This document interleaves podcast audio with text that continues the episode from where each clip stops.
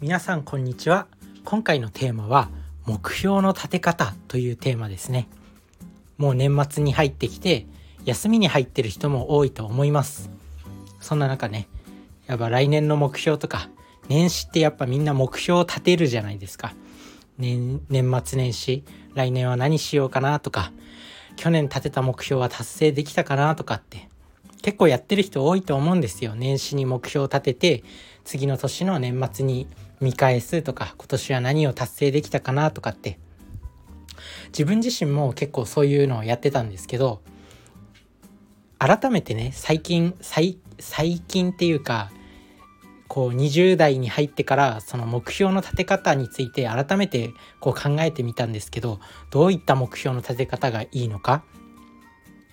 やっぱ目標を達成したいですよね。そりゃいろんな目標あると思うんですけど、それいい立て方を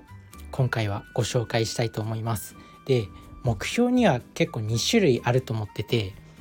自分自身そのなんか毎日こう積み上げ型の目標っていうのと、あとゴールから逆算するっていう目標、この2種類を持っておくといいよっていうお話です。で、まずね、一般的に言われてるのが結構ゴールから逆算する目標だと思うんですけど、これ例えば何月までに何キロ痩せたいとか、今年は英語を上達させて TOEIC で800点以上取りたいとかって、そういう目標は結構分かりやすいっていうか一般的な目標ですよね。まあ、目標って言ったらそういうことなんじゃないのとか、今年は自分の会社で年商で1000万上げるぞとか、そういう目標とかが結構普通の目標だと思うんですけど、それ以外にも自分自身のその積み上げ型の目標、一日一日コツコツと積み上げていく目標っていうのも持っておくとブレないでいけるよっていうお話です。なので、例えば積み上げ型の目標っていうのは毎日運動をするとか、しっかり6時間以上睡眠をとるとか、健康的な食事をするっていう、なんて言うんだろう、こうもう人間としてのベースラインとかを形作るような目標、英単語を毎日10個だけは必ずやるとか、毎日15分だけは必ず読書するとか、そういうなんて言うんだろう、毎日継続できる目標っていうのを一個っていうか、そういう目標も立てるといいよっていう。で、なんでそういう目標を持つと、2種類のその積み上げ型の目標と逆算型の目標を持つといいかっていうと、こう逆算型の目標ってやっぱり変わったりするんですよね。結構立てるのはいいんですけど、やっぱ途中でやりたいことが変わったとか、結構なんだろう、やりたいことがこう変わっちゃったりするって頻繁にあると思うんですよね。で、その時に今年の目標これだったんだけどもう諦めちゃったっていう、その自分の中での罪悪感が生まれてくる。罪悪感とかこう背徳感っていうのかな。例えばね、英語を勉強しようって言って、目標にしてたけど、年内のね、例えば3月ぐらいに見たその韓国ドラマにハマってしまって、韓国語に興味が出てきたと。でも今年の目標は英語を勉強だったのに韓国語勉強したくなっちゃったなっていう時、その時ちょっとね、韓国語勉強したいけど今年の目標は英語だからみたいな、そういう葛藤が起きちゃうんですよ。で、その時にね、英語の勉強のモチベが下がって、ちょっとね、それでモチベ下がっちゃったみたいな感じになって、その英語の勉強をやめてしまったりとかするんですよね。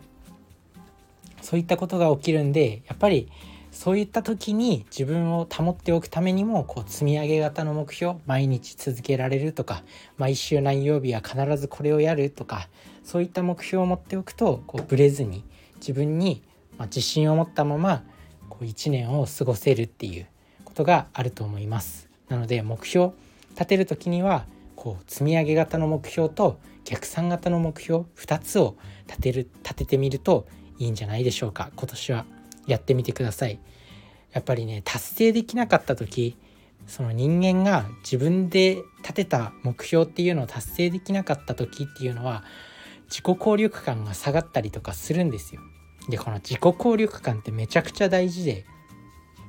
会議で発言したりとか、こう人前で周りを気にせず行動できたりとか、そういう力にもつながってくるし、こうね、堂々とした自信を持った自分になれるっていうのは、人生を豊かに生きる上で非常に大事になってくるんで、この気持ちを失わないためにも、その目標を立てる時点から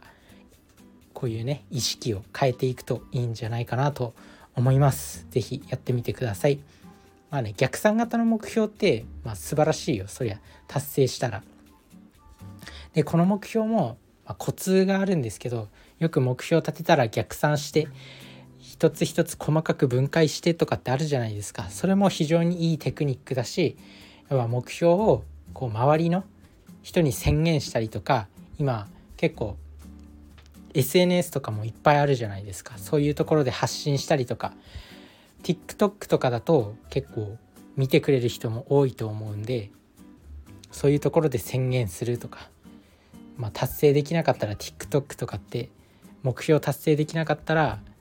すごく叩かれそうなイメージではあるんですけど、そう叩かれたくないから頑張りますよね、人間って。あとは周りに宣言したら、その人たちの信頼を失いたくないからめちゃくちゃ頑張りますよね。そういうことだと思います。逆算型の目標とか、そういう目標を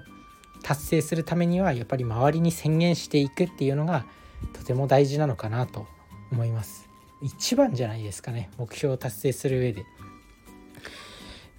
あとはいるかは分かんないんですけど、殺し屋を雇って1年後までに、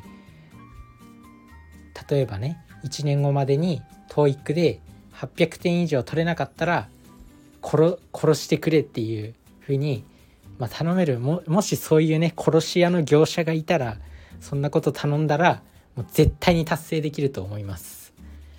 そのぐらいの気持ちになれる、そのぐらいのシステムを作れる方法っていうのを考えるのが大事なんじゃないかなって思います。それは一番近いのが、それに近いぐらい必死になれるっていうのが、やっぱり周りに宣言していくっていうのが重要なのかなって思います。宣言するのも勇気がいるんですけどね。そんな中でも